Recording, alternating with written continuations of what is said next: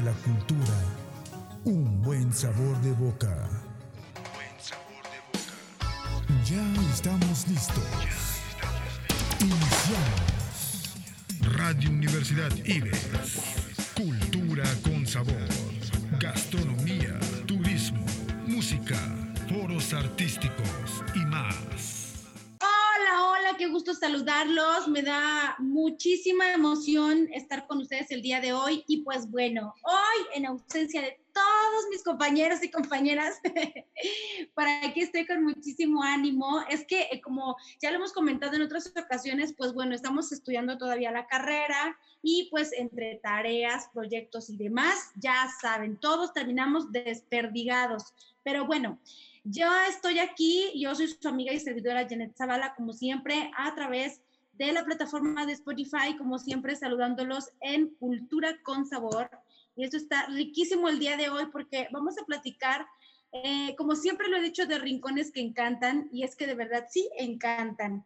Hoy vamos a arrancar con un rinconcito, o mejor dicho, con un rinconzote, porque este programa se va a estar tratando a lo largo de, yo creo que dos episodios, yo creo que dos episodios porque vamos a hablar de los barrios ancestrales de Jalapa.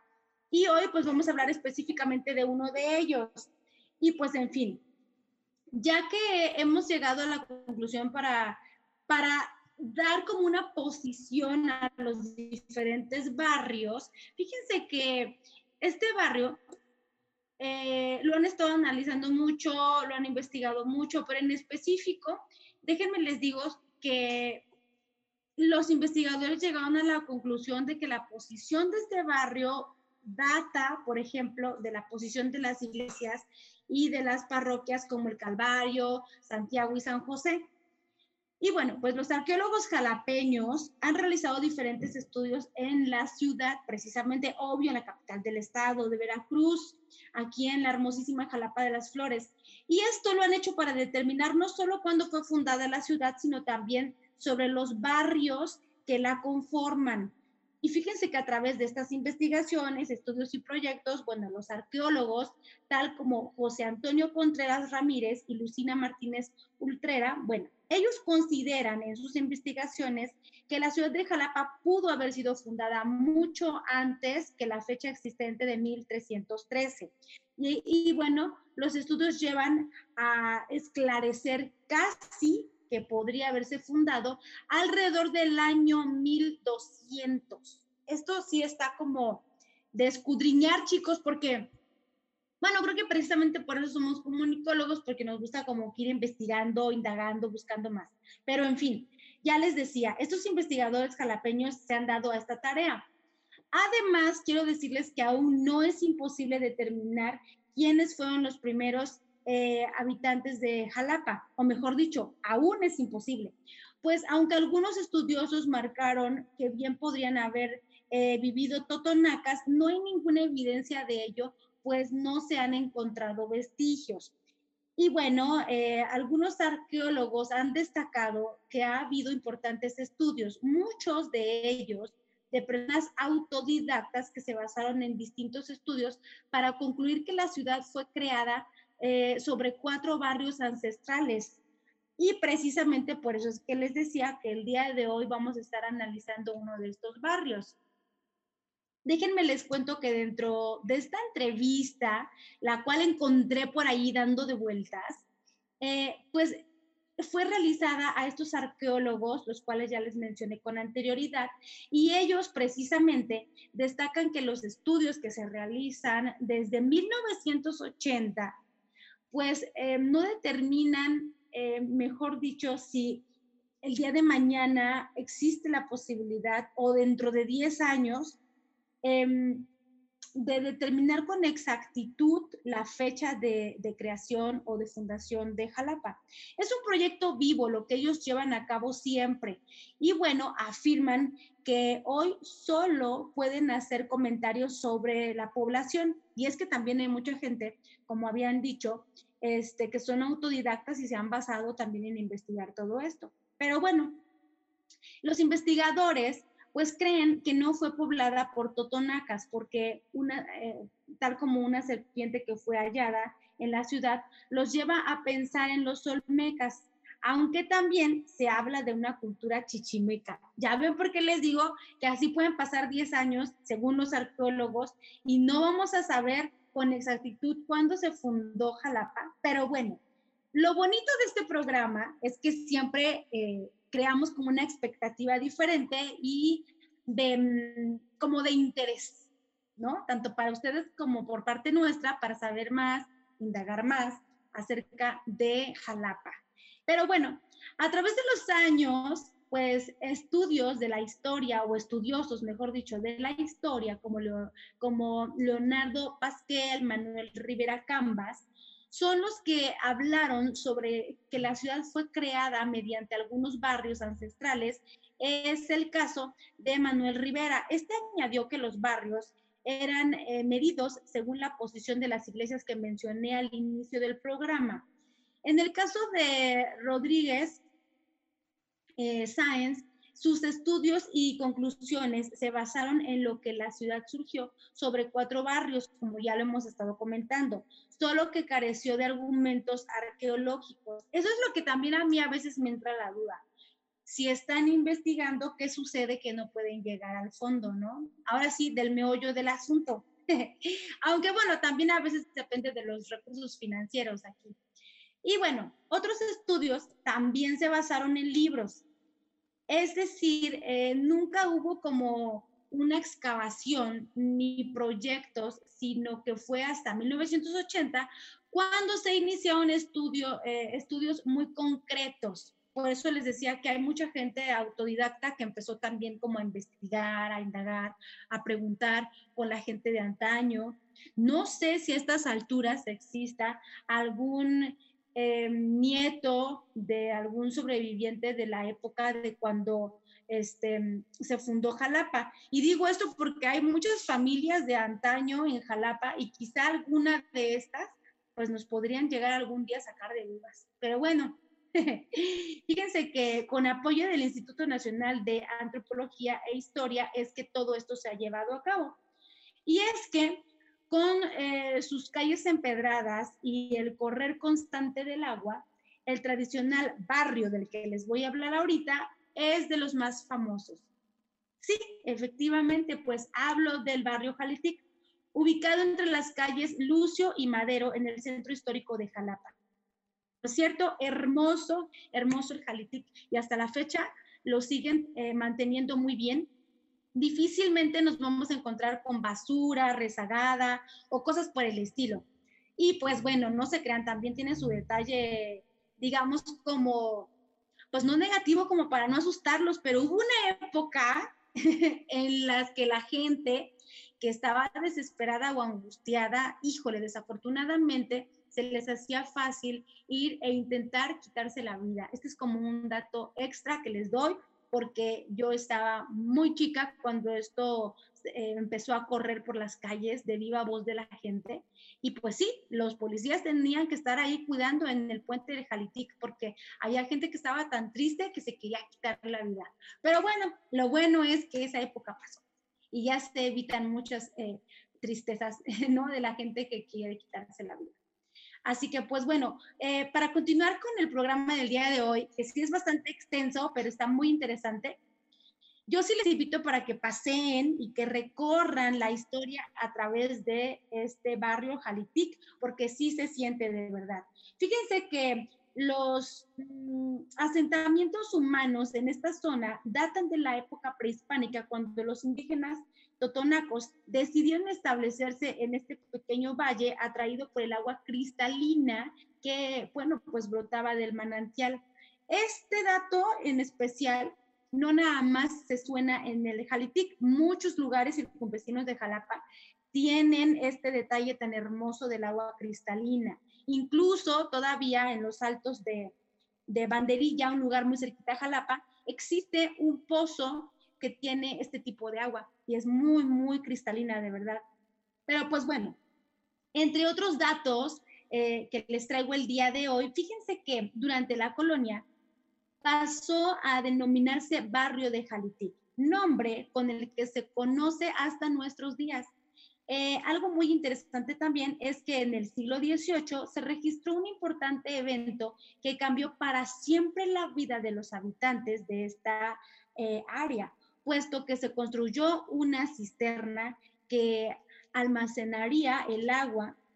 Y esto, pues bueno, procedía del manantial, precisamente este hermoso manantial cristalino del cual les estoy platicando, disminuyendo también la humedad que, bueno, por lo regular se presentaba en las casas. Eso sí es cierto, en Jalapa y en sus alrededores existe mucha humedad. Pero bueno, todo se tranquiliza en el momento que admiras la ciudad, en especial los barrios como en Jalitic, y ves su hermosura, de verdad que sí. También cabe señalar que en el siglo XVI fue mediante la construcción de los lavaderos tan famosos que se inicia con un rincón histórico que hoy en día nos cuenta esta historia de la que estamos platicando. Así es. Pero pues bueno, nos vamos a ir a un pequeño corte y de regreso les voy a seguir platicando más acerca de esta gran, gran, icónica historia del barrio Jalitic. Si quieres marcar la diferencia y buscas nuevos retos, 25 años nos respaldan impartiendo educación en el estado de Veracruz. Somos una institución de prestigio con alta calidad educativa. Ofrecemos 14 licenciaturas, 18 especialidades, 8 maestrías y 4 doctorados. Disfruta de un mundo de grandes posibilidades gracias a los planes de estudio, costos accesibles, el programa de becas y las distintas modalidades de enseñanza. Porque tu futuro es nuestro principal objetivo. Ven, pregunta e inscríbete. Universidad IBES.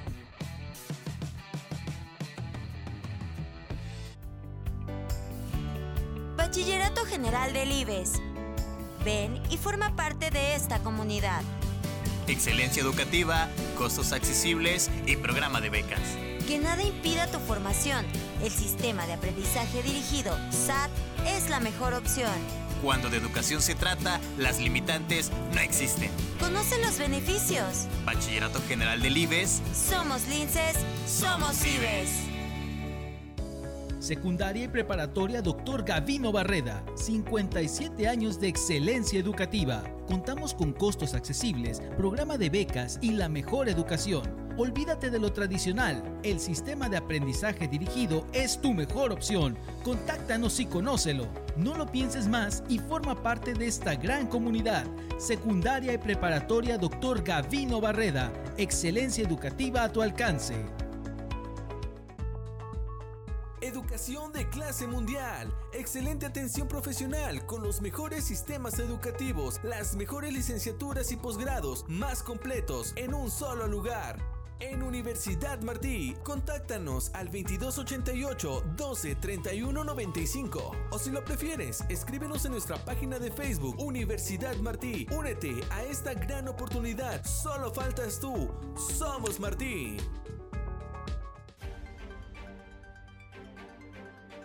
Mantente informado a través de las plataformas de Sociedad 3.0 Multimedios. Somos un portal de noticias, radio por internet y televisión. Entérate del acontecer local, estatal, nacional e internacional con veracidad y oportunidad. Síguenos a través de nuestras redes sociales. Búscanos en nuestro portal web como sociedad3.0.com, en Facebook como Sociedad 3.0, Twitter Sociedad-30 y YouTube como Sociedad 3.0 Televisión. Sociedad 3.0 Multimedios, más cerca de ti. Cultura con sabor, gastronomía, turismo, música, foros artísticos y más.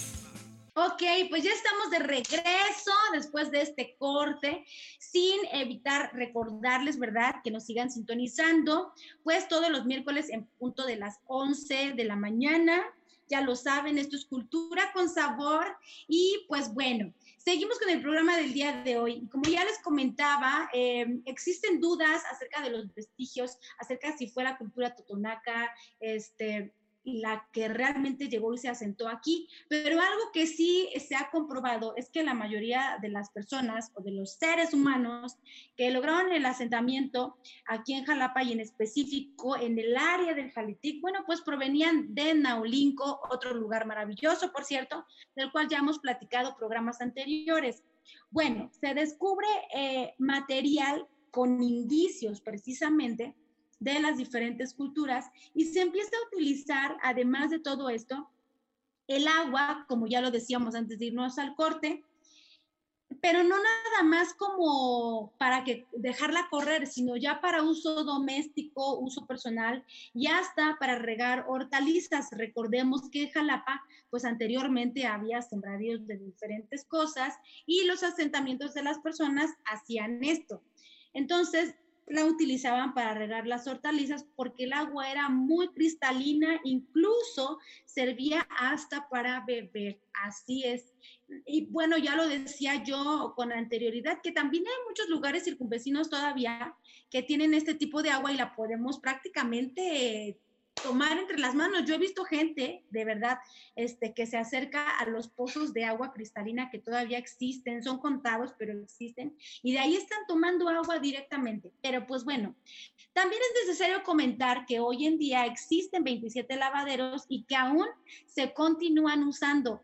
¿Recuerdan los lavaderos que les estaba platicando antes de irnos al corte? Precisamente de ellos es que hago esta, este, este comentario porque pues se siguen usando y hasta antes de la pandemia era muy común cada jueves, bueno, pues realizar eventos culturales y ya se ha convertido en un lugar de recreación familiar. Así es. Inclusive, inclusive hace poco, estando la pandemia, que la cual todavía no hemos culminado y no se sabe hasta cuándo, pero pues bueno, mientras estemos bien, ya lo demás es añadidura. Fíjense que también ahí fue otro punto en el que, ya ven que se realizó recientemente el evento este de los pambazos, la feria del pambazo. Bueno, pues también ahí fue otro punto donde hubo venta, ¿no? Y exhibición y todo esto, y muchos productores estuvieron presentes. Pero en fin, eh, con esto les quiero recalcar que sí, efectivamente se ha vuelto un lugar de recreación familiar. Algo importante de comentar es también que cuando, pues bueno, escasea el agua potable, las personas pueden utilizar el agua del manantial de Jalitic para sus diferentes usos mientras pasa el estiaje. Esto es, vaya, es grandioso porque, pues sí, aquí en Jalapa no estamos exentos del estiaje y qué bueno que se pueda utilizar, qué bueno que exista la manera de hacerlo. Es por eso que, bueno, pues hoy se puede decir que Jalitic no es solo un puente y un manantial, es cultura, es historia, es tradición, es unión familiar. Así es. Y yo creo que muchos jalapeños y gente de fuera, pues lo ha sabido aprovechar muy bien. Y como ya les había comentado, pues se, se mantiene muy limpio. La gente que vive alrededor de él, este, ha sabido cuidarlo, ha sabido cuidarlo muy bien y la gente como, yo creo que nos gusta tanto que evitamos tirar aunque sea un pedacito de papel, ¿no? Pero pues en fin, en el Jalitic, déjenme decirles que se encuentran dos fuentes que, por cierto, su caída de agua viene desde la plazuela del carbón, también muy conocida. Y aquí, bueno, sí quiero agregar que fue eh, muy atinado rescatar el famoso árbol de la plazuela del carbón, y que ahora ya no es un lugar de mala reputación, ya que pues hace varios años era un lugar donde se reunían personas para realizar actos inmorales. Pero pues bueno, lo bueno es que se pudo erradicar todo esto y hoy es reconocido como un lugar sagrado, un lugar con historia cultural y bueno, pues hay que cerrar esta historia tan maravillosa de la que hemos estado compartiendo y platicando hoy con el significado de Jalitic que es nada más y nada menos en el vientre de la arena. Entonces, pues sí, imagínense, eh, yo creo que, que, la historia de Jalapa todavía nos puede dar mucho, mucho más. Y entre ellos, bueno, también eh, recientemente que pasamos por eh, los Juegos Olímpicos, hay jalapeños destacados. Y traigo esto a relucir porque, pues sí, un jalapeño eh, que destacó mucho, aunque no ganó, pero pues sí hizo acto de presencia y pues de alguna manera eso ha traído como un realce en que Jalapa también está internacionalizándose y en el ámbito deportivo, pues más. Pues sí, traigo como comentario nada más que este jalapeño Manuel González eh, Dufrané, bueno, pues participó en equitación. No ganó, no hizo así como que un super papel, en el sentido deportivo, pero pues bueno, vale la pena reconocer que estuvo presente, ¿no? Y yo creo que cuántos y cuántos quisiéramos por lo menos ser constante en un deporte.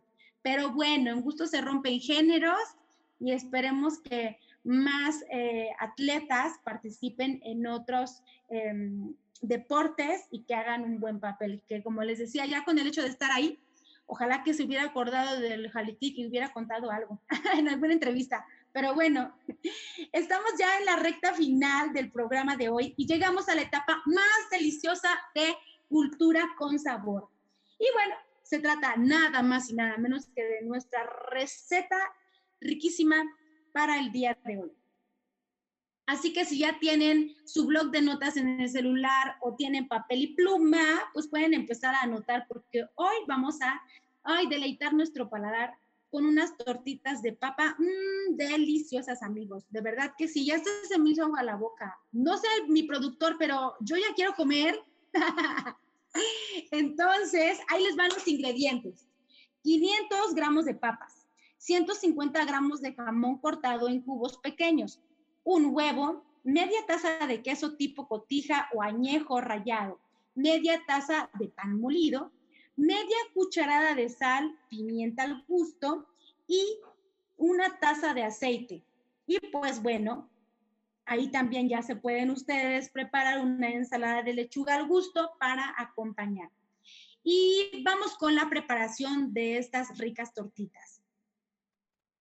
Primero ponga a hervir las papas en suficiente agua. Cuando estén suaves, retírelas del agua y deje que se entibien un poquito, pues para poder pelarlas. Pélelas y macháquelas hasta obtener un puré. Mezcle la papa hecha puré con el jamón, el huevo, el queso y el pan molido, la sal y la pimienta al gusto. Posteriormente, forme con esta mezcla tortitas comenzando con una pequeña esfera que irá aplastando poco a poco entre las manos hasta obtener un disco de 6 centímetros. Esto de los centímetros es un aproximado. Si no se le da mucho esto de hacer las esferitas y hacer las tortitas, puede utilizar un vasito, un plato pequeño o una tapa. Y pues bueno, ya el grosor también usted lo decide. Fría en el aceite las tortitas hasta que se doren ligeramente por ambos lados y déjenlas escurrir sobre un papel absorbente. Esto es pues para consumir menos grasas. Y bueno, pues acompañe las tortitas de papa con ensalada de lechuga, como ya les había comentado.